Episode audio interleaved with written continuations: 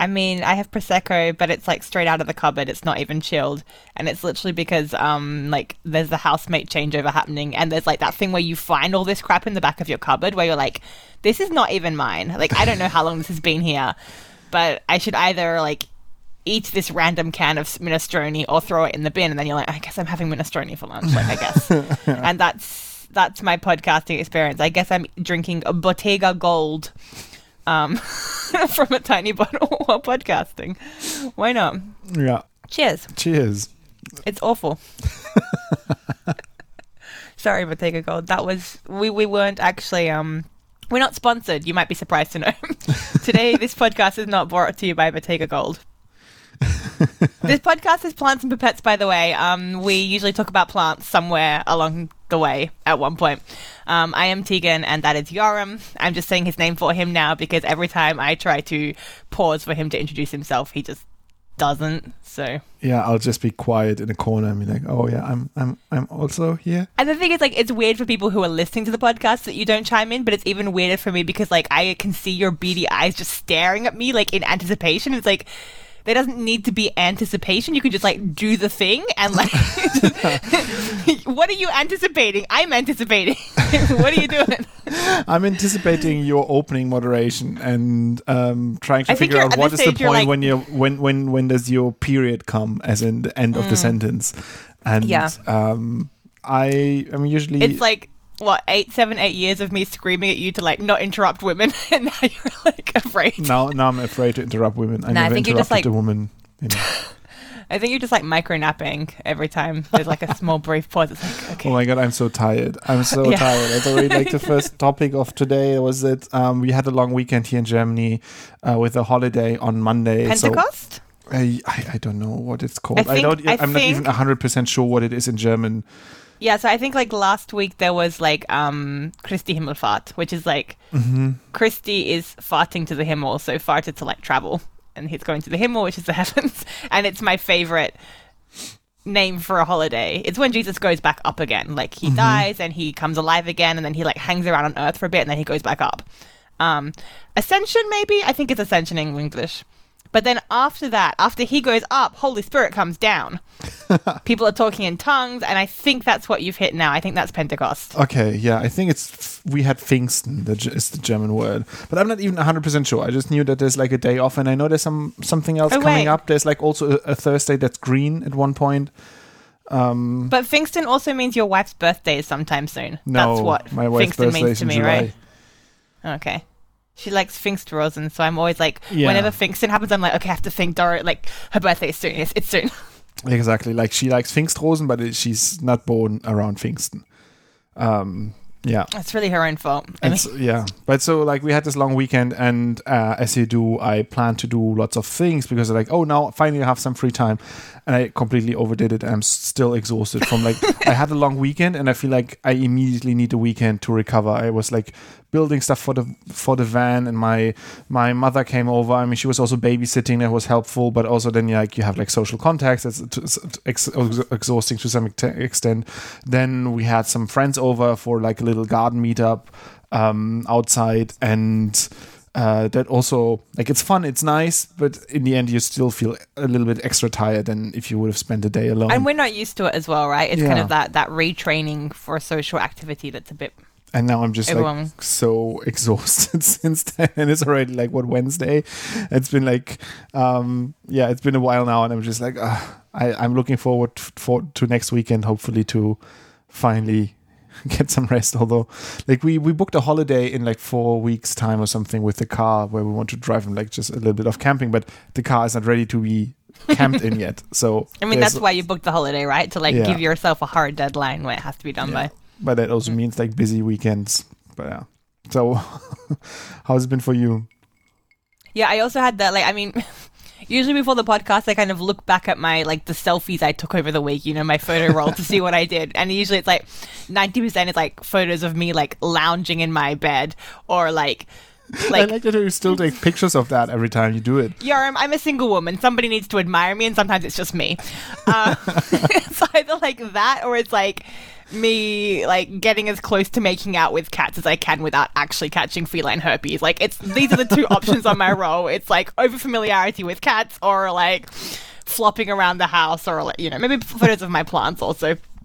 But then I kept on scrolling, and this week, like last weekend, I also did a lot of things. Um, I went like to meet a friend f- for breakfast, like actual going to a restaurant to have a breakfast, and so jealous of that.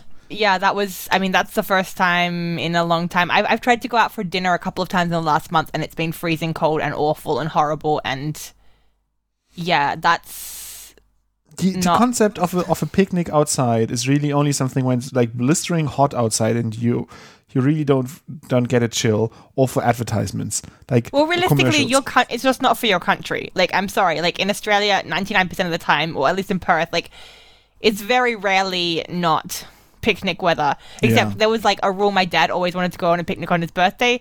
Every single year, his birthday it rained. Like something about his birthday. Anyway, um, he worships the wrong gods.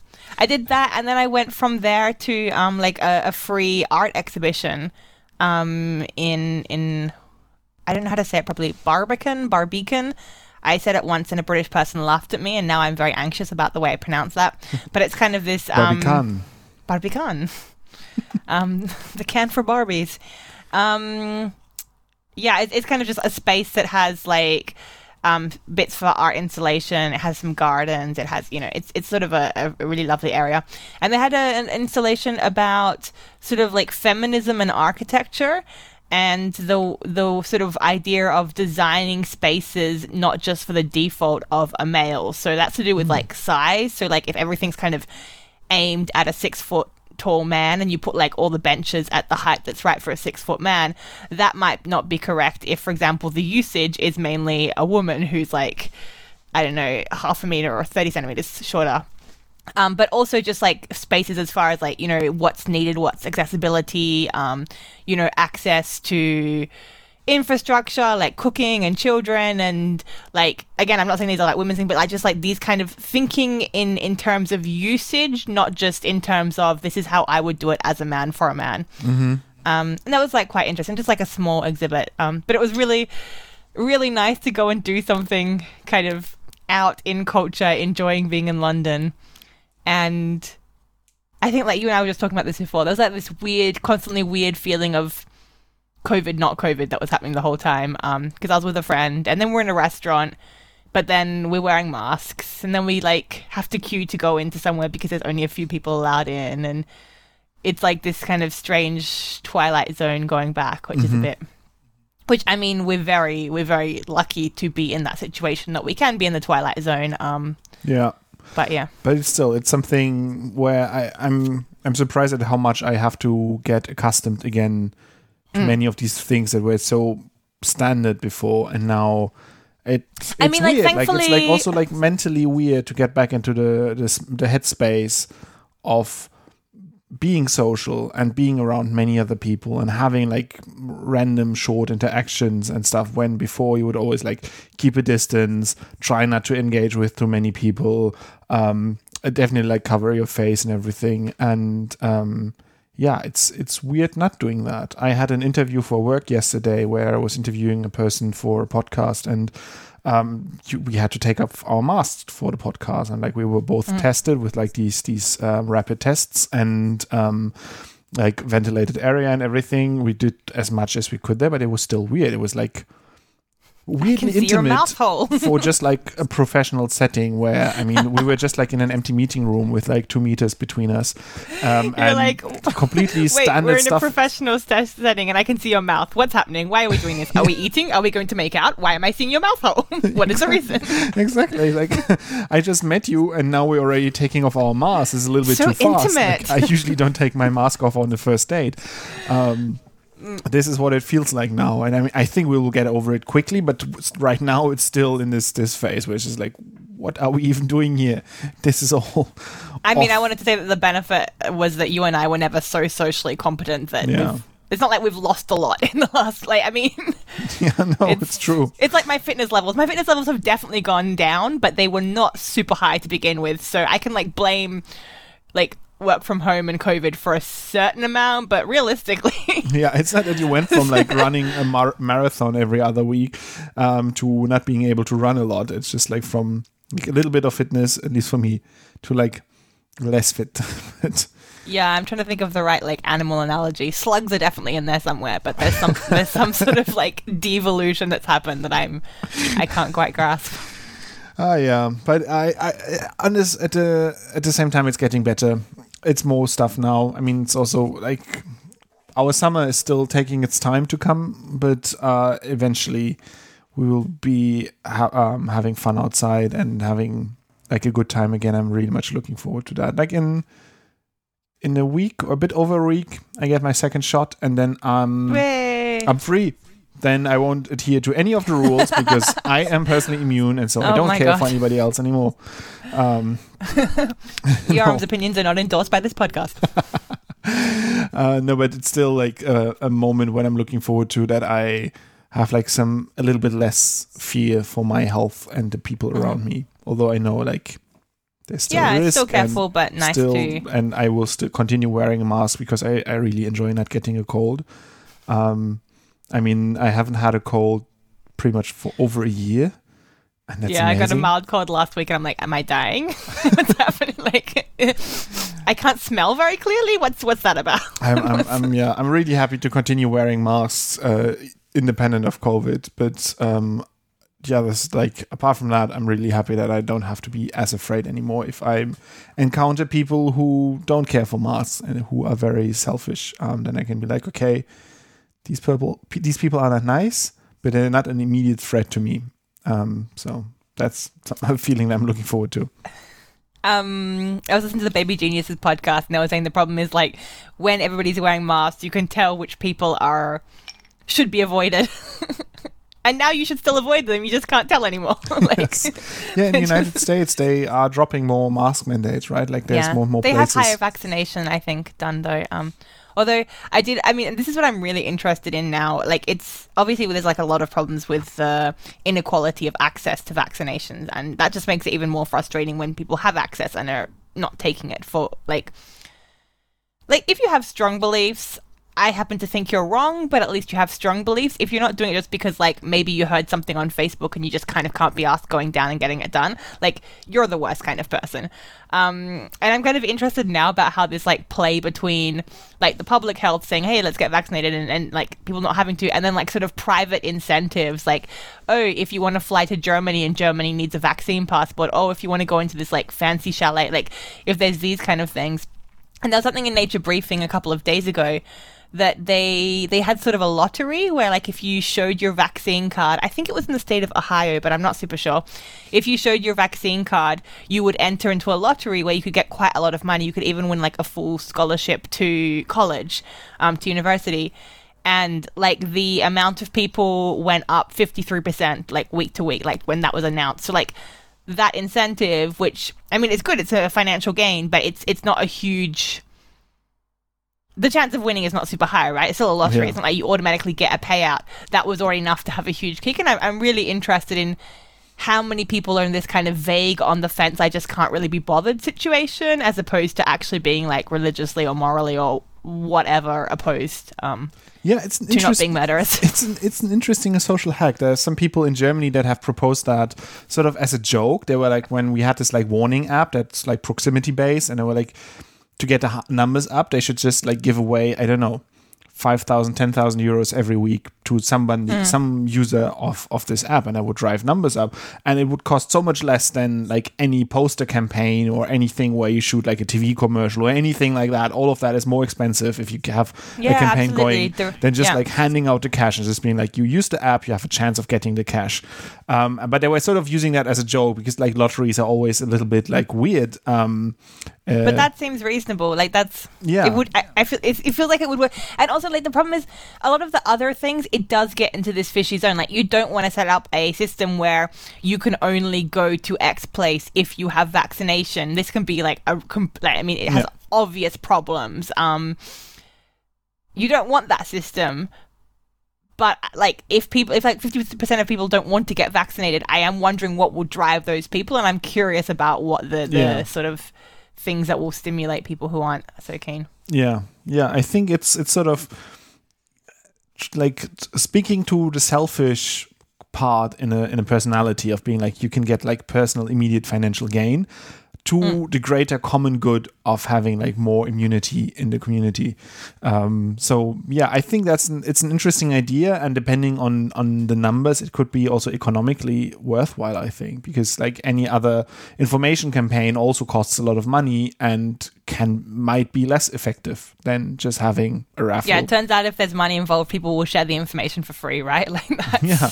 And yeah. you can have like you can give away like any sort of product and like give us all your personal information and you have a chance of like one in 500,000 of winning a pot to boil your pasta in and oh my god, a pasta pot! I don't have a pasta pot. What's yeah? A pasta? Is like, it red? Here, take take everything. Like contact me every hour with like advertisement mails, as long as I have a small chance of getting that pasta pot. Um, so yeah, I think I would. That's a lottery is not the stupidest idea that I've heard, and uh, I think I would like to see that tried more often. Uh, let's talk about plants.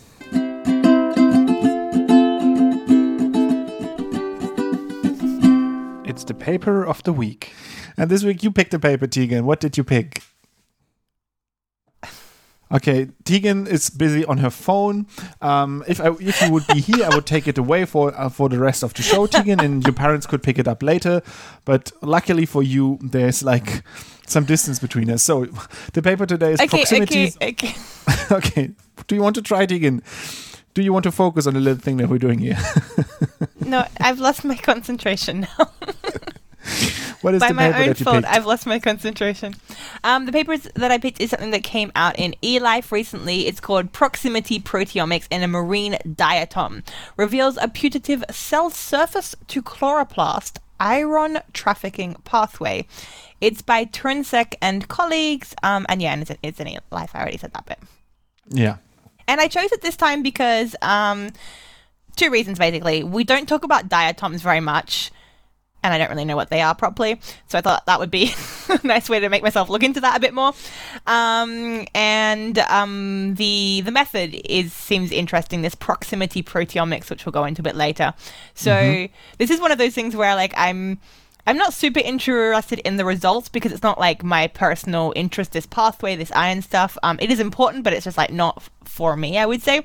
But it's really curious to see how they got there and these different methods that I didn't know about very much. So, yeah. yeah. And I feel the same about diatoms that I don't really think about them very often. And then when I research them, I was like, why am I not thinking about those very often? Um, because they make up like 50% of all oxygen that's produced every year is made by diatoms. So you would think it's like the Amazon rainforest. It's I don't know some other plants. It's grasslands. Um, but no, fifty percent, like all of that combined, is half, and the other half is just diatoms in the ocean. Um, yeah, and I have to say, I, I do think of diatoms in that in that context. It kind of comes up in my work thing of like diatoms and dinoflagellates like are doing a lot of carbon fixing and working quite hard. Um, but I also, yeah, I have to sort of look again at which ones the diatoms are, and I get them confused with dinoflagellates, um, which are kind of similar. They're like both these kind of single cellular microalgae. But diatoms, Yoram, what are they? They are these little photosynthetic single celled organisms, um, microscopic, uh, between uh, I think 0.5 micrometers to 500 micrometers um, in size, so almost like half a millimeter. The are the largest ones, and um, down to really like the microscopic level where you can only see them with a light mi- microscope or electron microscope. And um, I wrote down that there are algae that live in houses made of glass. Um, that I think I found that quote on like diatoms.org. Yeah, I think um, Yoram Googled what is a diatom because I found that exact thing when I Googled what is a diatom. yeah. I think I just typed in diatoms, not even a question, yeah, just like diatoms, give me anything. And yeah. I found that quote. And that's because they have a shell that's made of silica. Mm-hmm. Um, and silica is the same stuff that's in glass. Um, so also sand yeah. Glass it's, is just fancy sand. Yeah, it's like a fancy way of arranging the mole- atoms that are in sand in a way that it becomes transparent. And so they have these like really intricate shells, and you can, if you Google diatoms and you look for like the electron microscopy images, it's again one of these cr- crazy organisms that makes these like super geometric shapes mm. and very very different shapes depending on the species that look just so fascinating um, because you would not imagine that like a biological system would come up with such a geometry based like fixed glass structure in Yeah, that's so that's the thing. Like with the diatoms and the dinoflagellates, remembering the difference between the two. Diatoms have these beautiful, like glass geometric. They they look like chemical structures because they have this silica shell, and they basically look like Christmas ornaments to me. Like they're very fine. Some of them are even star shaped. Like it's it's really something you would hang on your Christmas tree. Whereas dinoflagellates are like kind of similar in what they're doing. They're also like producing a lot of oxygen, etc., etc., in the oceans. Um, but they look more like sort of angry nuts or seeds that have little spikes on them, and that like they look like those things that are designed to either like hook onto the fur of an animal or to like stab you in the foot when you walk on them. So. This is how we will now remember diatoms are beautiful, glasshouse algae, and dinoflagellates are angry and mean. Mm-hmm. That's it. Take home message. Um, other- like we find them usually in in water. Mm. That m- most of them in marine environments, so in the sea. But there's also like freshwater diatoms, and sometimes even in like muddy waters there can be diatoms as well. So wherever there's water, um, there's a chance that you have diatoms there. And in And the, the, ocean, thing is, like, even the muddy ones, they're still beautiful, you guys. yeah, like they're all all uh, all diatoms are beautiful. Yeah, mud Uh, diatoms too.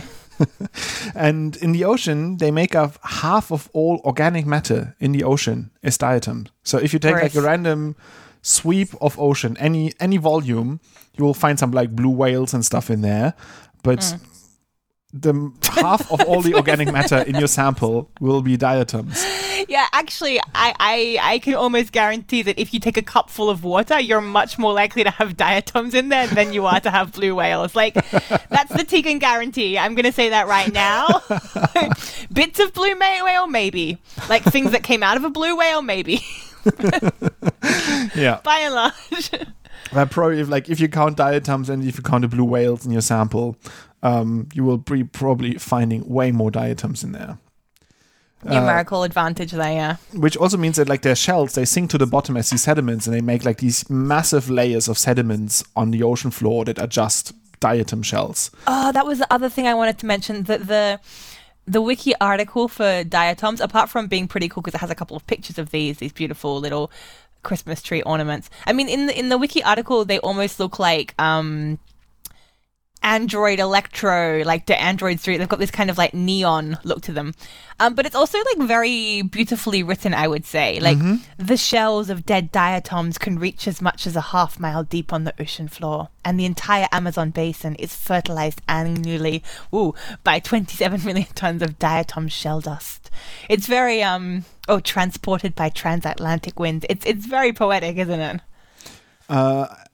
What i found um what what what i learned here is that like the word diatom to me i always thought of like two atoms Mm-hmm. Di as like the syllable for two, and then two atoms. It's like, why are they called two atoms? Like, I they definitely of, more, like- have more atoms than two.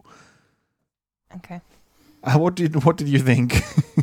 I was going to say that was stupid, like coloring something with tomatoes, but you carry on. That was it. wasn't It wasn't a useful thing to say, and you're right to keep I mean, talking. the Wikipedia gives like the or- origin of the word, and to be honest, it doesn't help me uh, much more. It's it comes from like cut in half, um, and I don't know why they're called cut in half. Um, maybe because they're think- symmetrical, they have like some like uh, Yeah. symmetry to them. So maybe the the first images uh, that were created of those by light microscopes, they always had like these symmetrical shapes, and that's why they were like did like drawings where they were cut in half, or I, I don't know. But that's like I was like, I came from like a very naive understanding to sort of the correct understanding without really getting it with the name. Also, I like that um, there's a there's a short bit that explains that actually Jurassic Park should have featured diatoms. Mm. The oldest fossil evidence for diatoms is the late Jurassic. Yeah, although I think it's much less scary to run away from like a 500 micrometer tall diatom in a you know that that's gone wild. Yeah, but you know, like the thing with Jurassic Park is they already always like genetically modify the diatom to give it like frog DNA and also like I don't know, teddy bear DNA, and now it's like it's a killer T Rex. It's always the genetic modification that will get you in the end. It's not the original organism. yeah, that's true. Anyway, let's talk about iron. Iron is hard to get. I'll say. Yeah, it's like for us humans as well, right? Like you have to drink all kinds of disgusting juices to get more Oh, iron. I take I take iron pills, yeah. Which also fun fun for your digestion. Yeah, exactly. um, but iron is really important to have. I mean, we humans, we have it in our blood most famously, but not only in our blood. Um, and uh, there's lots and lots of um, processes in organisms that are relying on on iron ions. Um, as cofactors. So they are found like in photosynthesis. Um, they there's like the iron sulfur clusters, for example, that are very important. Um, then it's like in DNA replication, in respiration, they are very important. In the uptake of nitrogen, be it as nitro like elemental nitrogen or nitrates.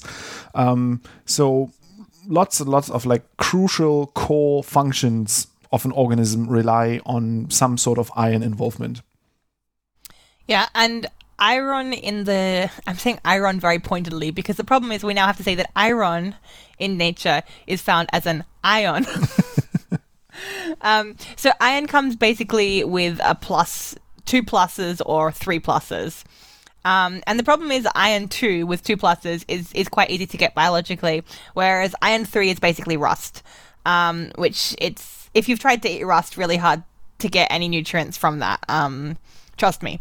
Um, and this is actually something that became problematic historically speaking. So, back in the day, even before the dinosaurs were around, if you can believe it, um, there was a ton of iron everywhere, you know, mostly in the water, but probably everywhere. Um, and it was in this iron 2 plus form, and this was like biologically available. Everybody could just like get in on the iron. But then oxygen happened, and apart from like really killing everybody who wasn't into oxygen, which a lot of lot of organisms that were not so happy about the oxygenation event from photosynthesis happening, and then all these plants like stealing all the carbon dioxide, making oxygen. Um, but it also made this iron two get oxidized into rust, iron three, um, which which is not very bioavailable. And then suddenly, iron became this limiting thing where, like, in some cases, you just like that was what was preventing you from growing, not being able to get iron. Yeah. And so organisms had a very strong um, incentive to, like this very strong selection pressure to develop something that can help them to get more iron. And so uh, there's lots and lots of different iron uptake mechanisms that evolved during that time um, because suddenly it became this very valuable resource. And so um, they usually bind like some sort of organic molecule to the iron. Sometimes it's just stabilizing it. Sometimes it's binding it to something else. Um, so that they can take it up and then put it in the process where they need it, be for example, respiration um, or photosynthesis. And um, diatoms are no different. They use a, um, a group of molecules called phytotransferrins that can bind to iron on the surface of the cell and then put it into the cell. And that's very important to them. That that's often the limiting factor, as you said, the limiting factor that um, prevents them from growing f- quicker is how much iron they can get from outside the cell into the cell.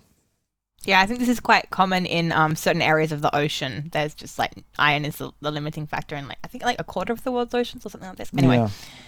I got distracted a bit because I was thinking of that butterfly. Did I tell you about the butterfly already? the one that like drinks blood. Oh, I yeah. think I had this discussion. Yeah, yeah. I like whenever I, I think of people saying that butterflies are these uh, beautiful, delicate creatures. I think of the ones that drink blood.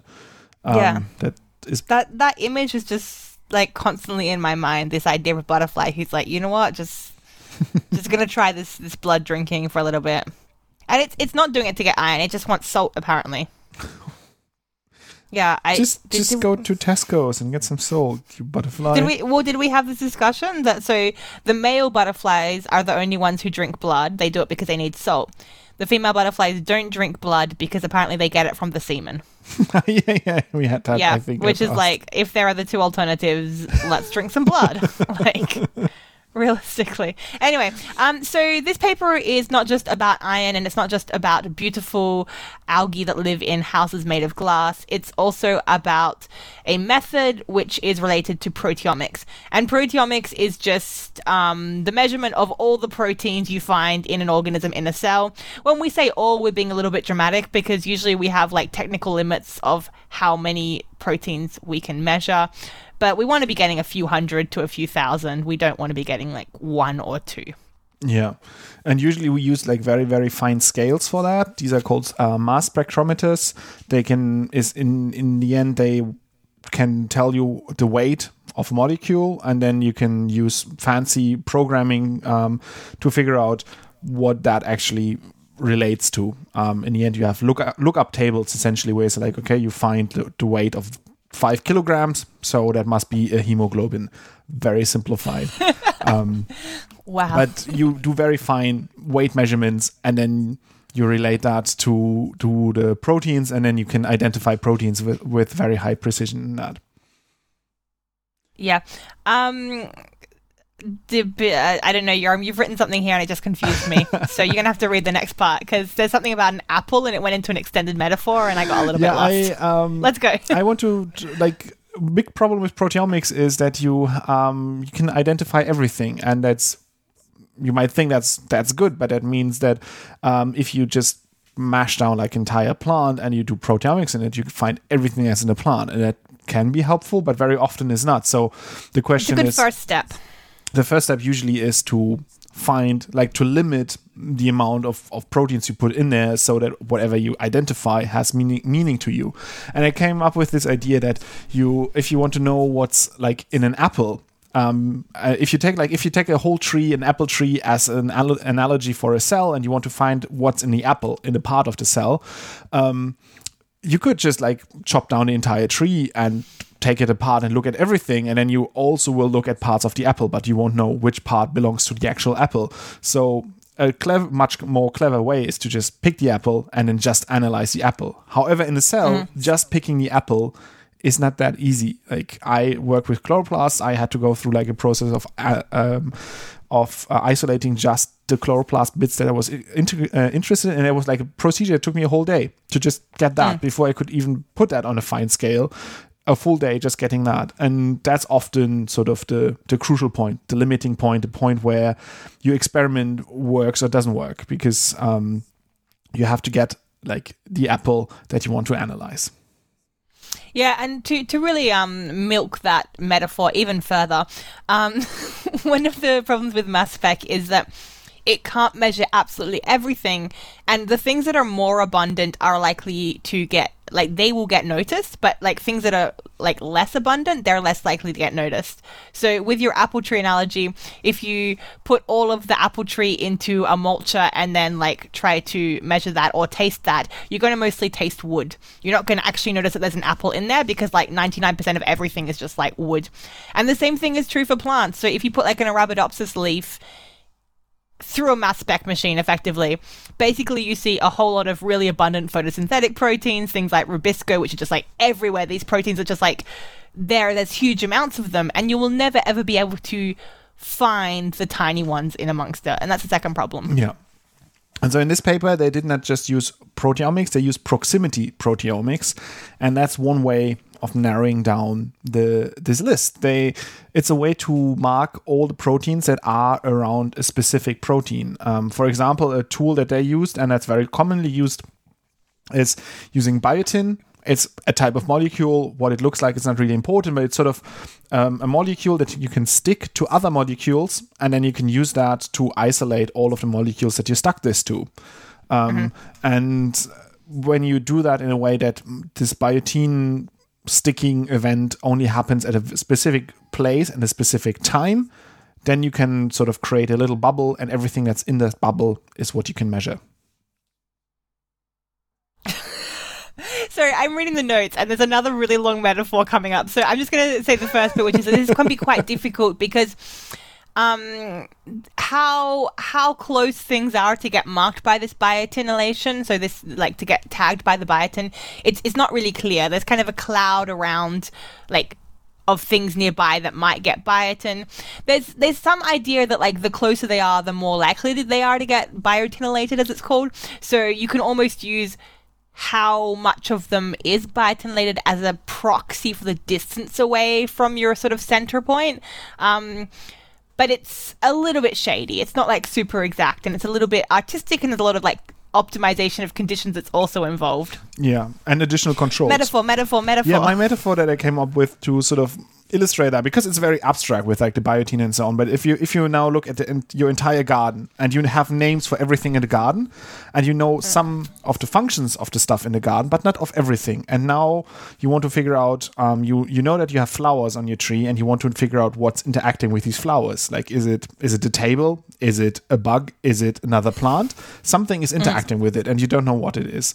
So you can set up a little like timed explosive paint balloon um, and at a certain point you just burst it and it's uh-huh. it, it, splashes red color every in a in an area around it and then you can just pick up all of the things that are red and then look at them and be like okay all of the things that have red color on them they were in the vicinity of my flower at the at the time I set it off and so you will find some red red uh, paint on on the fence um, on some other plants, on some leaves of the tree, but also on some bugs that might be visiting the flower. And then now you have like a shorter list of things that can be potentially interacting, and then you do additional experiments, and these are very important. These additional experiments to further narrow down the list to exclude that the fence is interacting with your flowers, that the grass on the ground is interacting with your flowers, and in the end, you find that it might be the bugs that are interacting with your flowers. And it's in some way what you do with proximity proteomics. You mark everything that's okay. around it, and then you do more experiments to figure out what's going on. I want to use a different analogy. So we have Yoram, and Yoram is our protein of interest, and we want to know who Yoram meets day to day. So Yoram's just moving around his neighborhood, moving around the cell, um, as it were, as our protein of interest, and we want to know who he's he's finding out, and that's quite difficult. So what we do is we put Yoram's small two year old behind Yoram, like attach the child to Yoram. Maybe like it's hanging off his neck, maybe it's holding his hand. and the child, so this is now an enzyme, this child that's attached to our protein of interest, Yoram, the child has a paintbrush in its hand. and whenever somebody meets Yoram, the child can just dart out and put paint on that person. It's just like, I'm going to keep using paint. And that to me is what, it, what they're doing because they have a protein of interest. It's attached to this enzyme, and the enzyme can modify the things that it comes in contact with. So when Yoram comes near something, it lets the enzyme come in contact. And again, with that analogy, like sometimes the toddler lets go of Yoram's hand and it's like goes a little bit further. Sometimes, you know, it like doesn't, it forgets to swipe its paintbrush like this can all depend on the conditions that you use for your experiment, but like by and large, the presence of being swiped with the paintbrush means you've come close to Yoram because Yoram's a fairly good parent and he makes sure his child is like around him and not running onto the road. Yeah, no, that's a very good analogy. I quite like that. Thank you, thank you. Um, so yeah, so that's in the end what they what they did in this paper. They used this proximity proteomics approach um, of marking what's interacting with the specific thing, and the thing that they chose is a phytotransferrin, so one of these mm-hmm. diatom specific um, molecules that are taking iron from outside and putting it in the, into the, the cell. Uh, and they looked what's interacting with it because we don't know that yet before before the mm. study. We knew that the phytotransferrins are important, a specific kind, the PTF is, is the name. Um, but we didn't know what it's working with, like, uh, and so that's what uh, what they studied in the paper. Yeah, and just to kind of summarize, because the the as we said, the results are, are great. It's kind of further afield, but it's just basically that they found some candidates. So they found things that did get biotinylated, so that did get slashed with red paint, either by the bursting balloon in Yoram's analogy or by Yoram's small child holding a paintbrush. Um, and then they looked a little bit more into what these proteins are. So they looked like if they were conserved evolutionary in similar organisms, you know, what they might, their ecological function might be, what sort of um, features they had. And they sort of said, okay, based on these different criteria, this very controlled experiment, and then sort of narrowing down on function, we can now suggest um, several proteins which we think are involved in this very important process. Yeah. Um, and yeah, as, as we said, that, that involves quite a lot of um, tweaking. So this this method of sort of proximity based biotinylation, I think it came out in 2012. It's not like super new. Um, I thought 2012 was like two years ago, but no, it's like nine years ago. yeah, 10 years ago. It's almost a Um, decade. Yeah, um, but it, it always it's always different for different organisms, and I think one thing they found here was that for them it actually worked much better if they did the whole reaction on ice. That was like gave them much more efficiency than if they did it like at room temperature. I think was the alternative, which is not necessarily what you'd expect, and that was just to me was kind of an interesting tweak of like. Oh yeah, we're not using Arabidopsis anymore, or whatever. Like we're not mm-hmm. using Drosophila or C. elegans. So now suddenly the protocol has to be basically recreated from scratch. You know, you've got the the ideas behind it, and you've got to do different things. And I'm not sure how difficult this was, but that's kind of a theme in experimental biology that I enjoy. Yeah, I mean they were pioneers in that. Like the method of pro- this type of proximity proteomics wasn't used in diatoms before. Like they were the 1st of their, at, at least they say in paper, according to their knowledge, the first ones to a- actually try it and succeed in it.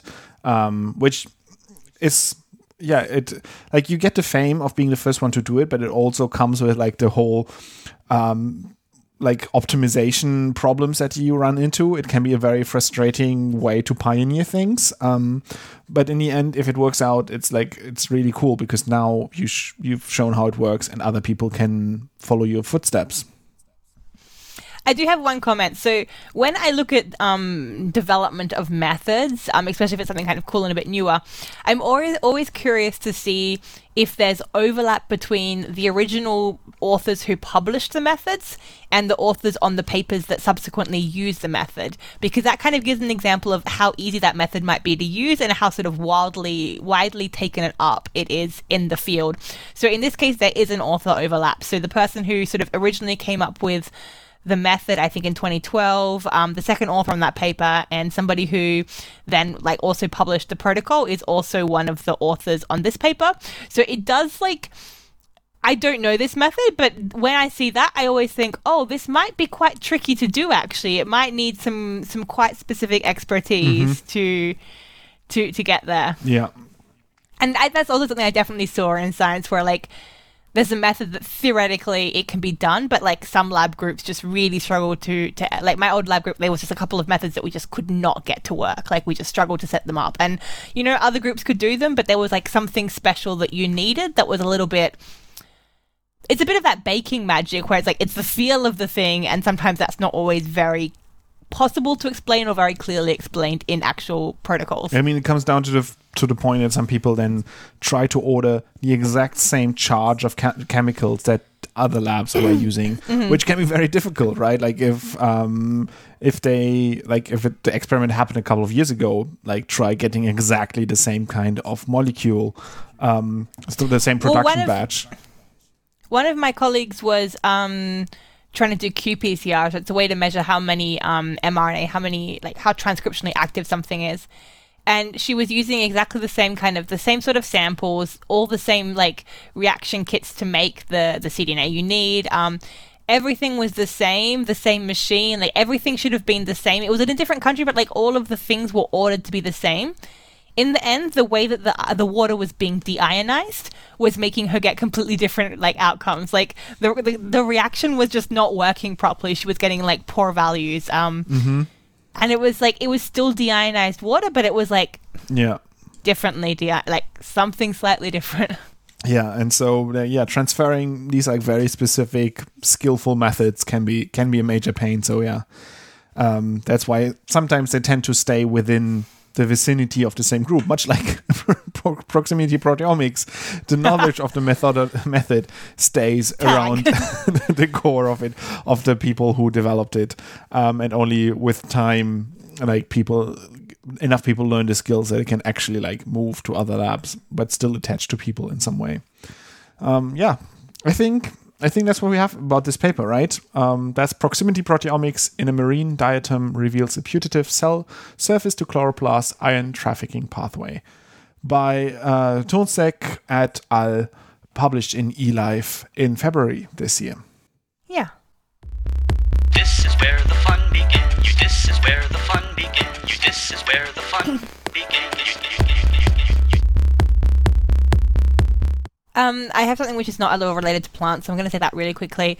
Um, but it is related to something that we have just published on our blog. We've finally got right back to writing blog posts, and I wrote something about the way that um, plants sense when they might be invaded by an army of disgusting nematode worms. So nematodes can be pests of plants, and when plants um, sort of feel them coming, smell them coming almost. They they sense the chemicals that the nematodes emit. Um, they put up their defenses very rapidly. So I wrote about that on the blog, and a little bit related. Um, there's just a paper that's came out in Scientific Data in May this year, and it's about the global abundance of earthworms. um, and the biomass, the biodiversity, and corresponding environmental properties. And it's it's got a huge author list. This must have been a huge achievement. Um, just as a reminder, like earthworms are a different group, so it's like these segmented worms, which is different from nematodes, which are sort of simple tube worms. Um, but obviously, earthworms are insanely important for like their ecosystem engineers. They basically are like do a lot of very crucial functions, and they've they've looked at where all the worms are in the world, which I think is kind of cool. and where are they all? Oh, they're they're actually only in Germany. You can't find worms anywhere else. That's that was what they concluded.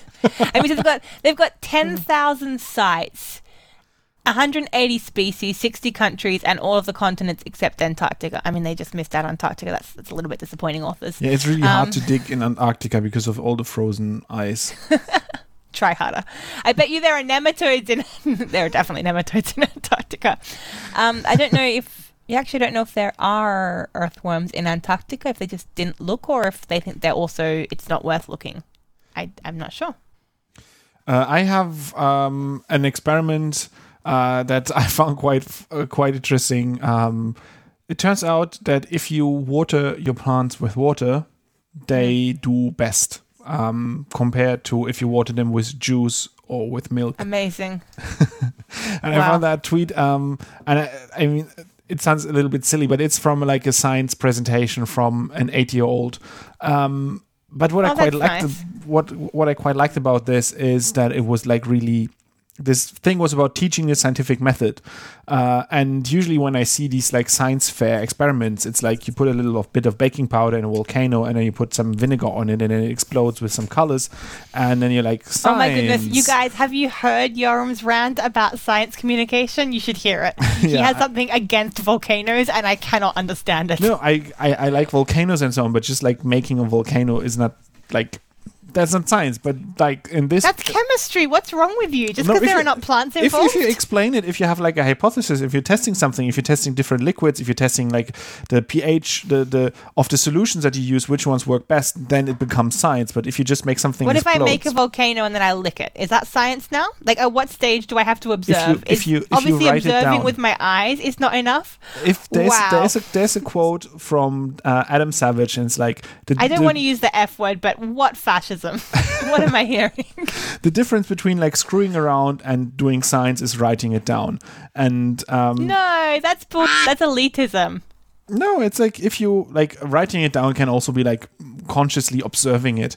Um, so but if you're just like making something that's like fun to look at when it explodes, anyway, that's besides the point. What just, I want to say yeah, that it's besides like, the point because Yoram is wrong. Science is when you do something, you test something, and you observe it, and you might have a little thought. And if you have the tiniest of thoughts, you've already done science. Congratulations! Give yourself a little star, and like inwardly poke your tongue out at Yoram's snobbiness. No, I think I mean, in one and on one hand, I I agree, but at the same time, I think like understanding the scientific. But on the method, other hand, I think science should stay in the ivory towers. No, not I, for the common folk. No, I think it should stay if in. they like, can't afford a pen and paper, they shouldn't be allowed to do it. It should stay in science fairs or like start in science fairs where you like in this case, like the eight-year-old, they wrote down like proper questions, like uh, a question: Can oh, plants survive being so that's, watered that's, with a different at that liquid? stage, it became it became science no, when they wrote it down. When when they were like, did they write it properly with full sentences? Was their grammar correct? Yeah. And did they make spelling mistakes? So far, I couldn't find any. Um, they have a control. They define what is like the dependent variable and the independent variable, the procedure, their hypothesis, and then their conclusion. So they went with Sorry, like a full I'm calling scientific... it. One of their parents helped them with that paper. I I I can't exclude that, but so they would. No eight year old has ever come across the concept of an independent variable. I can barely understand what an independent variable is. I imagine that they were talking about this at school. Um, in this case, I don't know, but like I like the hypothesis. Like the hypothesis, I thought milk would be the best because cows eat grass, and then the cow produces milk, which contains nutrients from the grass, and that's why milk might be the best thing to water your plants with. It turns out it's the worst thing to to water your plants with. Like the- Fungus? Fungus is a problem. in this case, they, they used sweet peas and they just died when watered with milk. so um, it turns out water, which was the control, did the best um, compared to juice and milk. Um, but I still, I quite liked it to see it in, in a science fair. And you might be right that a parent might have played a role there. I, I'd like to, like, I saw this and was like, oh, this is so cool that like teaching the scientific method and uh, like, I don't care if, if they use like the, the proper terminology, but like sitting down and like thinking beforehand what you want to like what you're expecting then doing an experiment and then coming back to it and seeing like where you're right or where you're wrong with your assumptions and what is the thing that you observed. This to me is the scientific method and i quite enjoyed seeing that in this case even though it's like a little bit of a silly experiment but i i hope that this 8 year old like took something from it and it's like okay nothing else, they learned how to write. yeah. Uh, they learned how to write or they they have like some idea now if they see an experiment done elsewhere that they can sort of put that in context to some extent. I know children and so on and stuff what you learn in school is also what you forget very quickly but i i had nothing like this nothing remotely like this in my like what 13 years of school Is that why you're so angry about the volcanoes? yeah we had nothing like like proper like science education in terms of like understanding the scientific system that you can then transfer this knowledge on many different disciplines it was always just like learning some facts learning like the value of like uh, earth gravity and then just that without learning like how would you set up an experiment? What are the pitfalls? What why would you need controls? All of these things were stuff i learned not even in university. I learned that when i was starting my phd which i found way too late. If like some eight year olds are doing that already. I am just trying to think of the facts that I learned as a child, and the only thing I can think of are really cliche things like don't leave your shoes outside, there will be spiders in them. don't pick up pots, there will be spiders under the pots. Check under the seat of the toilet before sitting down, there will be spiders i under mean that's a very australian education. I think I was really so like you know with a pot how it has that kind of rim around the edge of, of the the plant pot, like that was just a common thing you learned as a child as Australia that you would never pick a pot up because that rim is a perfect space for like redback spiders, so the poisonous ones in Perth to to sit. And when I saw people like just picking up pots willy nilly in Germany, I was like, "Did your parents not teach you anything? Like, how are you alive? how has your gene line not died out by now?" Yeah, and it's simple like fortune of birth of living in a country that has, I think, no poisonous spiders. Maybe like some super rare ones. I saw a snake once in Germany. Yeah, but Might have been a lizard, lizard legless lizard. yeah, and it was probably not poisonous or venomous or anything. But divided by the amount of times I lived in Germany, compared to the number t- of snakes I saw in Australia divided by the years I live in Germany, I saw more snakes in Germany per years lived than I did in Australia. Yeah, Yes, the one in Australia was a tiger snake that could like kill me as soon as it look at me, but and possibly the one in Germany was dead and also a lizard, but more snakes per per year. okay.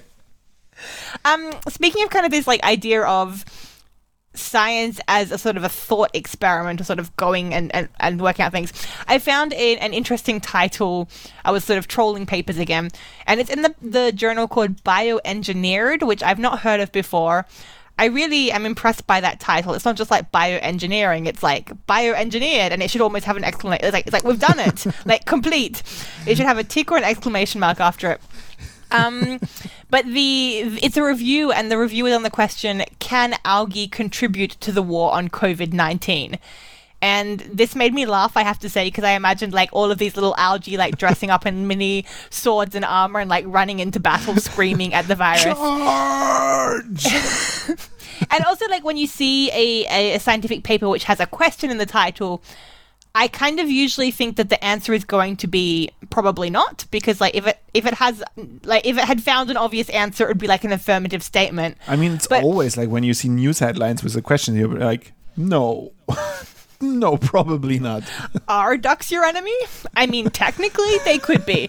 Like we cannot rule it out, but But I think like there is this there is a space for this in science, right? Where so this is a kind of a review and it's looking at different ways that algae could be used, and it's it's it is that thing where it's like I it can be. I don't think it. I don't think it's going to be very likely. They're talking about how like algae do have antiviral properties, and there's also other properties like um uh, sort of stickiness of algae that can be useful for things like antibody testing. Like there's there's properties of algae that could be useful, and I think like this is a bit topical to put it in the context of COVID, but it is interesting to think about what we have around in the world around us and, and how we can use it and you know sort of go that next step. So sometimes I think. I do enjoy these kind of thought process discussion papers where it's like, well, what about this thing? Like, um, yeah, it's interesting. Yeah. Uh, and so, can algae help us? I mean, you'd have to read the article to find out, Okay. obviously. No, I mean, th- as I said, they came up with like different possible, like different things that it could be used in theoretically, but it didn't seem to me like any of those had like been developed. It wasn't like a thing that was happening. It was just like, hey, like, al- like I mean, algae are quite big right now in the context of like food security, biofarming, all that stuff. Um, COVID is also quite big right now. You might have noticed. So I think it, it does make it's not super surprising to see the marriage of the two, but Yeah. Yeah. anyway. I have a story that uh, one of our listeners, um, Yan Peng, sent us on Twitter, and I'm very grateful for that because it was a very interesting read. It's called um, "Global Cactus Traffickers Are Clearing Out the Deserts." It's a New York Times article, and Oh, no. it's about um, the trafficking of cactuses or cacti. Um, mainly from places like Chile, for example, or in general, like the Americas and the desert lands in the Americas, um, to collectors in Europe, in Asia, uh, who really like to have a, a, a very fancy cactus at home, um, especially now with like the, the pandemic and the isolation time. Many people started going really crazy for their indoor plants, um, especially for social media. There is like a trend for My- having like the fanciest plant on, on Instagram. my life isn't feeling quite dangerous enough right now. Let's get a spiky, aggressive plant and put it right next to my bed so I might fall on it. I mean, ca- cacti have this reputation of being very easy to care for because they like um, they evolved to need very little and last a very long time. You know what? They're also easy to not care for. Yeah, I mean they. I'm not interested in cacti. I don't care. Sorry, I Um, continue. but yeah, but I mean that's very good because then I know although like your your plant like your room is pretty much like ninety percent plant, um, there will be very few cacti in there, and that reduces the chance that you have like some unethical cacti. Yeah, you're showing me one. Did you? Where did you source that, Tegan? Is that from like a responsible nursery, or did you take that from the wild and put that into your room? I didn't take it from the wild, but I also don't want to say where I got it from. Tegan, you're part of the problem. Um, so there's there's like a big there's big business in in poaching these cacti in the wild. Um, uh, and the the shops that are selling them, they pretty much make no. They don't re- even hide the fact that they don't have the proper papers for like international trade because most places ban the export of cacti from from their land. So you can't. Like Chile is not exporting any cacti. Still, you can buy cacti that are sourced from Chile um, because the shops fear no persecution whatsoever, and so they're just like selling them on eBay or Instagram, Etsy, and Facebook and so on. Um, and that's a major problem um, because they, yeah, these these cacti they are very slow growing, and with like the the increase in demand now, there's a risk of like um, endangering some of these species. Some of them are like hyper localized. They are only found in very specific small regions. And if now poachers come in and take a lot of them to sell them for for high prices, that of course damages their population in the wild to the point that it might collapse. And um, so they that, that- that's a major problem and there has just been a, a, a big bust in italy where they um like went into a greenhouse and, and took cacti i think over a thousand cacti uh, valued over a million euros in total um, because some of them were quite big and therefore quite valuable uh, and what they did um, is not only How do you smuggle a cactus into the? very easily surprisingly because they do so well without resources Okay, but with- your um, your crevices. no, you just send them by mail. You just send them to a country like Romania that has very lax import um, uh, regulations. I don't. I don't know if we should be naming and shaming Romania on the podcast. They, they, they, they're named and shamed in the article. I'm, I'm quoting from the article here. So um, they're saying like you're sending them to some countries in Europe, and then from there you can then over the land way you can get them to Italy, for example, uh, and then from there on. Oh, Italy also. Italy's also on your list of I mean, the, it was an. Italian greenhouse with like an Italian person uh, running the Mm. whole thing. Um, apparently, having getting like weekly orders from like major shops that they were fulfilling. Yeah. Um, so uh, like it's it's it's a pretty big business. But the the exciting thing about this story is that they're now sending the cacti back to Chile, which is pretty much a first. Usually they um, end up being sort of redistributed to to other greenhouses that and and like botanical gardens and so on. So they're not being sold anymore. Or sometimes nothing even happens. Um, especially uh, like very often, for example, in Italy, because they're talking about the country because that's where this this case happened. There's only like a five year period after which you're um, you can't be held accountable anymore for crimes against the environment, and therefore often the process of the police and everything is so slow that it just like it passes and nothing happens really. get- yeah, so nothing happens to the cacti and they, they continue to be sold. But in this case, they really wanted to make a stand, uh, a a point here, and they're sending them back and they're putting them back into the populations where they were taken from. So they're putting them in quarantine in Chile to make sure that they're not transferring any pests. And then they're putting them back into the wild um, to make a point that um, this doesn't, like, this crime doesn't pay and uh, the plants won't be taken forever away from from the original place. Their other cacti friend are going to be so jealous. Like around the, Yeah, they took a big travel around the the, most well-traveled cacti. I mean, I've not been to Chile. Have you been to Chile? No, not yet. But yeah, so that's um yeah, so if you if you are into cacti, if you are into into like weird plants, maybe like double check where you're buying your plants from. Like if you find like an Etsy shop, an Etsy shop that has just like the the most uh, hard to find plant, there is a chance that this is not legal and that you're harming uh, ecosystems by buying from these sellers. So make sure, even though it might look super cool on Instagram to have this plant, maybe don't buy it. I mean, there's also been cases of people just like stealing them from botanical gardens, just like digging them up and taking them away. Um, I have something which is less of a sort of fact and more of just a news item that came out a couple of hours ago, I think only. Um, so there was a ruling in the European Parliament. Have you heard about this? Uh, no, I don't know which one you're talking about. Okay, so it's basically just um, about plant based products. So, plant based dairy has basically been. Um, the word is censored that people are using. So, so the milk industry is very angry um, about plant milks. This makes me so angry that they are angry. Like, but anyway, I continue before Yeah, I go like into full rage mode. So, the cow milk, uh, we're going to call it the udder industry. Um, they don't want plant based milks to be called milk. They want them to be called like not milk. They wanted them to be called extract, I think. They tried to go for like, all like juice, like oat juice. Like they tried to really like force the most disgusting words on them. They also don't want descriptive words like creamy, um, buttery, or even a vegan alternative to yogurt is the example used in this article. So like you can't even say this is an alternative to the product because by mentioning the product you're somehow offending the so the cow's udder. Um, and then on top of that, you're also they don't want that plant based milks can go into cartons because by putting it in a carton, it looks too much like milk because milk is usually in a carton. It's like juice is also in a carton. Like, if it's what do you, what do you want?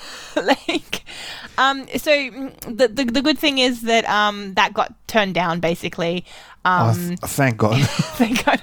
Um, so it was it was Amendment one seven one, and I like that it was dubbed um, the plant based dairy censorship by the campaigners who were like sort of working on the other side. But Yeah, they, they basically, it seems to have been rejected. Um, a little while back, they also rejected this other proposal, and this was that you can't call a vegetable burger a vegetable burger or a vegetable sausage because, like, sausage and burger are protected terms, which, like, you guys, they're not. Get over yourself. Uh, but so this is actually kind of a good sign, and they sort of, the argument was like, hey, if if we as the European Union are trying to promote sustainability, trying to limit the consumption of plant-based products is exactly the opposite of that. It's hypocritical and it's it's just objectively wrong.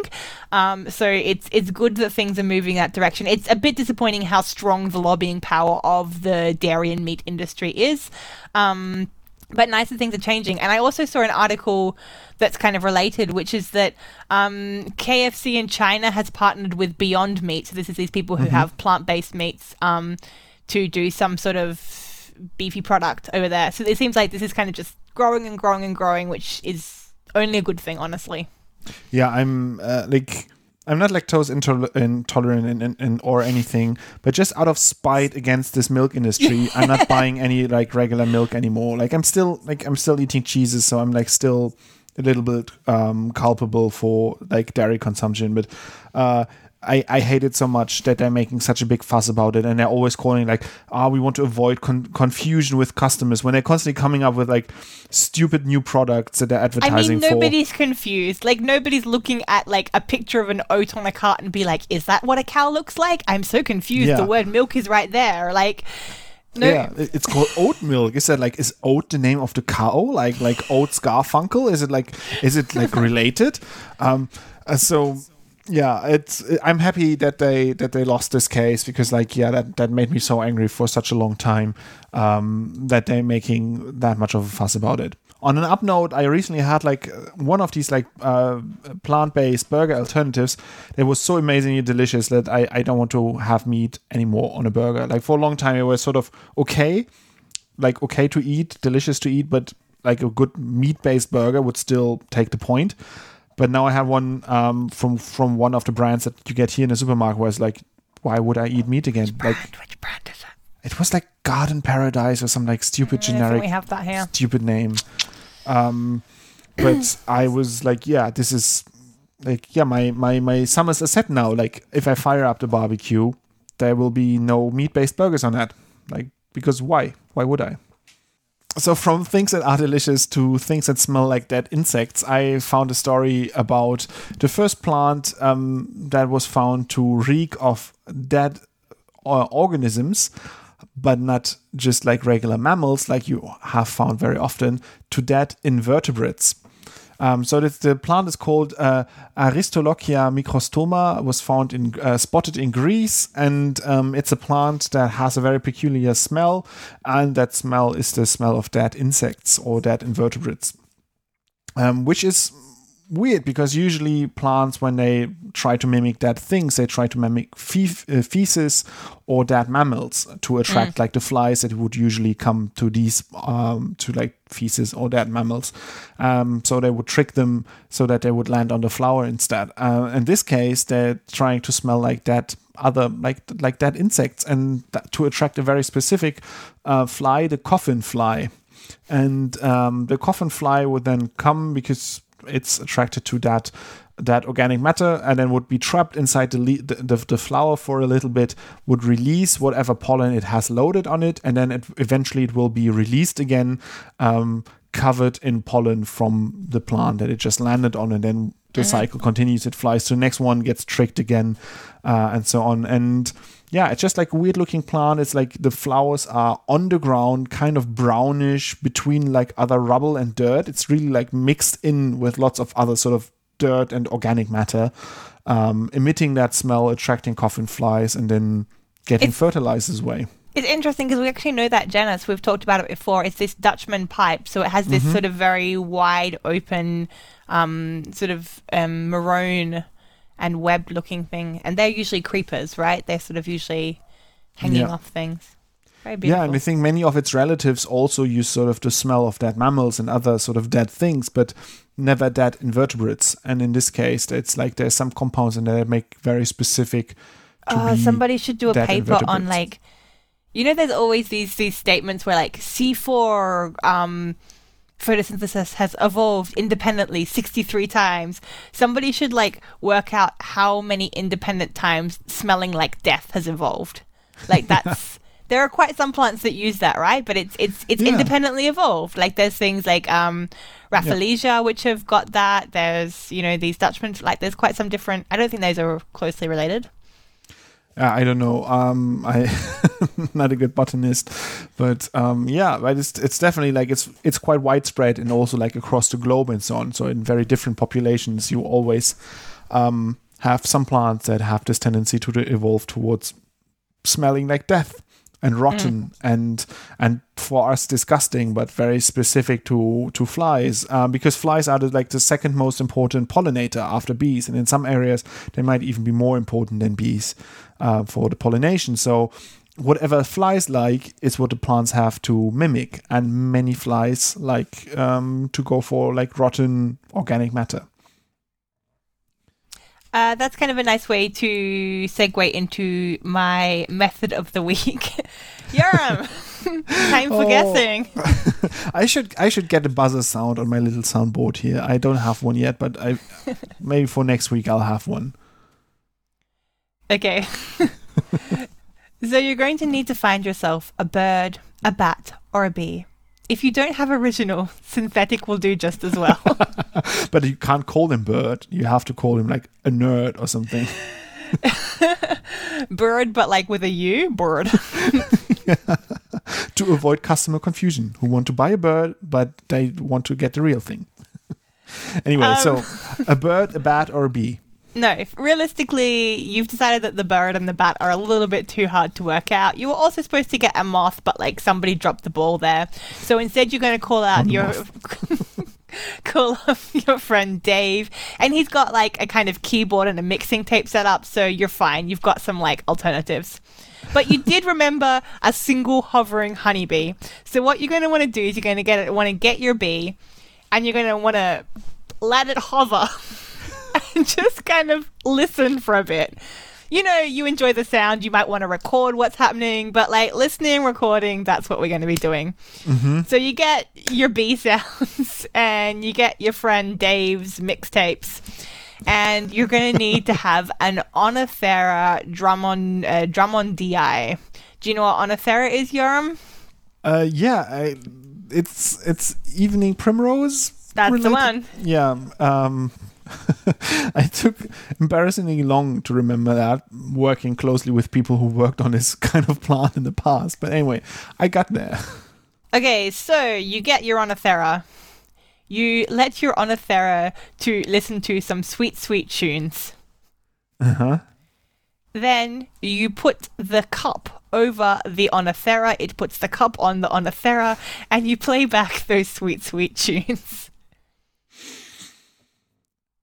And You I look at the pheromones that are released, like the, the, the volatiles in the cup. Close. We use laser vibratronomy Mm-hmm. to check out how the flower is dancing to those beats. So there's some sort of like resonance effect happening. Like the, the, the bee is hovering and the vibrations are translated to the flower and it bounces like in the in a p- particular rhythm that the bee can sense and realize, oh, that's the right flower because other flowers would like wiggle other way around. Um, and then your final measurement, other way around. okay. your a final measurement. I mean, there's just there's a missed opportunity about vibrations and wetness, but you're measuring how much sugar is produced by the flower. Okay. So What's happening? The flowers like you're measuring the response to, of the flowers to the hovering of the bee and i mean you're using the stand-in with the sound generation to get like a very consistent like wave like waves of sound. Now sound you just like realistically you found a bee, but you just couldn't find a moth. So those other two sounds are like mimicking yeah non-bee other things that yeah you just so d- forgot to collect. I mean, you couldn't collect. you send different like waves like pressure waves which are sound onto the flowers and you see how they respond and then you see if the plant can sense the differences through some sort of like mechano sensing, like something that mechanically senses how quickly it vibrates and then produces more or less sugar, so that it becomes Mm-hmm. More it- or less attractive uh, to to the pollinator. So if the like the right pollinator is around, the plant would make more sugar, so the pollinator has a higher chance of coming there. And if there's like something else that's not as good as pollinating because it doesn't fit the flower right, but it could still steal the nectar, it's withholding the sugar to make sure that um, to to not waste any resources on something that doesn't actually work well as a pollinator. Yeah, now I want to sound. I want that one like, like this little like. You know what I'm doing. You can hear it in the sound. Yeah, it's, you're basically exactly right. They weren't really comparing the different pollinators so much, but they were more kind of testing the general concept that the vibrations in the air was enough to stimulate the flowers to produce pollen. So there's kind of this vibration in the air from a bee flapping its wing. If a bee flaps its wing in the forest, then the, it vibrates through the air. It makes the, pe- the the flowers themselves vibrate a bit, and that seems to um, induce sweeter nectar production within just three minutes. So, and this, as it says, it's rewarding the bees, so it could also like induce further pollen. So it's, like, it's a win-win scenario basically. Um, you've not got your pollen just kind of sitting around getting gross um, until the bee flaps around. So that was the the study. It's called "Flowers Respond to Pollinator Sound Within Minutes by Increasing Nectar Sugar Concentration," and it's actually a bit of an older one. It came out um, a couple of years ago in Ecology Letters. So I have Well it. done, I, Yoram. I, I, I like I haven't opened it yet, um, but it was on the Google research page for just like bee hovering sound because I was wanted to see if I could like find something and play it live. I couldn't. But it was on the result page, so it was just like Hmm. Oh, these three words I could find. like I didn't read it. I want to make it clear. Like I didn't quickly read the whole you thing and then like cheat, came is up what with you were it. saying. I Did you didn't cheat? cheat this time. Um, but yeah, really, really cool. Um, yeah, I find it crazy these these sort of um, like we had a story on the blog in the past about caterpillars like eating, and just the vibration of them eating was enough to trigger some defense response in the plants, if I remember correctly. So they did, did some experiments where they essentially poked a plant in the same rhythm as a caterpillar would when it was like eating the leaves without any of the saliva any of like chemicals chemicals that could be excreted by the by the bug. It would just be like the stick poking it very rapidly. And that was enough to trigger the plant defenses. Like these microscopic vibrations um, are sensed in some way by the plant. I find that so crazy to imagine because like I think that the even better one is when they sense that, and then instead of just like defending themselves directly, they send off something like a signal to attract like a wasp that will then eat that caterpillar. Like that's the kind of the favorite thing. They're like, call on mm-hmm. the wasps, and then the wasps come and eat the caterpillar. Yeah, yeah. These are these crazy sensory, like signaling pathways where I'm just like, wow, like I had no idea that plants could do this sort of thing. I thought they were just like sitting there photosynthesizing and then that's it. But- Wow, you're but I think we had enough stories to show that they do a little bit more than that. But especially when it comes to like mechanics, like plants are always this like immobile, non-moving thing that we think of like naively. Uh, when in fact, like I mean, they do move through through growth, but they also sense mechanical stress. They they sense when their leaves can are, are, are touched or when like there are specific vibrations, and they can react to that. Um, and yeah, I, I like to be reminded of that from time to time because I tend to forget. Just like, what do they care if I brush them? Um, I wanted to mention a very quick paper that I found just when I was again trolling the interwebs. Um, there was a paper that was published in October this year. That's confusing. Um, in the Journal of Nanoscience and Nanotechnology. Everything like they advance publish these days, and I just end up very confused about what month I'm in. Um, and They publish this in the past and the future. yeah, like what? Um, it's called the effects of graphene oxide on germination and early growth of plants. And I was just like, I, I, I only stopped to look at the abstract because it just seemed like the most bizarre thing. Like graphene is kind of this super thing, you know. We Mhm, discovered it can it do everything. it, we discovered it like not that long ago and there's just every single application you can think of like you know you thought of it graphene can already it, it's not only can it do it it's already done it it's been doing it um, while you were busy thinking about it graphene just got up and like solved that problem for all of humankind and so i was kind of like curious about like what are we now using graphene oxide to stimulate plant growth and germination. Like what what what can graphene not do? And the answer is Also, what- nothing. It can do everything. What is graphene oxide? I thought like graphene is, is carbon and carbon oxide is CO2. Mm-hmm. And CO2 is what plants eat. But no, it no, must, it's not it can't CO two. It's CO. But it's okay, but it's still a gas. It's still But wait, it has different ratios. Wait, it can be C two. It's C two O to C three O somewhere. So there's eh, eh, Okay, so there's like some graphene graphene oxide is mainly yeah, it has a C to O ratio between 2.1 and 2.9, but it also has these COOH groups on it somehow. Okay. It's basically all these hexagons.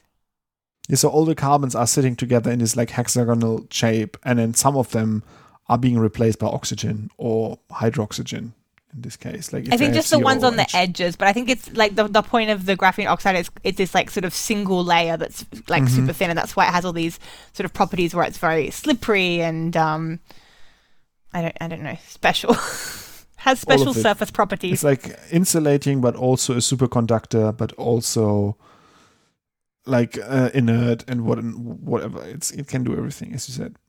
But so, what does it do for plants? Oh, now I'm getting confused between graphite oxide and graphene oxide. Is that different? Graphene. Uh, graphene is like the layer thing, Yeah, and that's the graphite is the one that you have in a pencil. Yeah, so this is the graphite graphene oxide, but I don't know chemically what that difference is. Except is it just structural or is it also? Uh, if you know chemistry, get in touch with me. I had to learn this all in 2006 and f- promptly forgot it all the day after my exam. Cool. Um, anyway, I was a little bit curious as to what graphene oxide could actually be doing for plants. As it turns out, it's actually kind of an environmental um, protection testing sort of thing. So the idea is of the paper is basically that graphene oxide has all of these amazing mechanical and thermal characteristics, and therefore basically everybody is using it everywhere. And so because of that, the scientists were kind of testing if you know having graphene oxide sort of spilling out into our agricultural fields might actually be problematic for plant germination. And I think the findings are not very um, surprising. They looked at lettuce, radish, um, ryegrass, alfalfa, and cucumber and just treated them with different amounts of GO, graphene oxide. And, like, perhaps unsurprisingly, they found that they could get, like, inhibition on the length and the growth of, of some of the. Some of the species under some of the treatments, and I think that's I think that's not surprising. Like if you add enough of something, you kind of will get a, an inhibitory effect. So I don't think that's like particularly amazing, but it was one of those things where I was like, but what is graphene doing now? Who knows?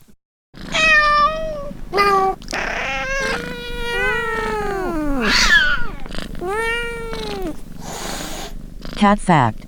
Cat fair. Um, you're um, you're a snob, um, and you like food. Do you know what kokumi is? Kokumi, no. It's like So it's do you not know what- right? Like, I know kurkuma. Cool.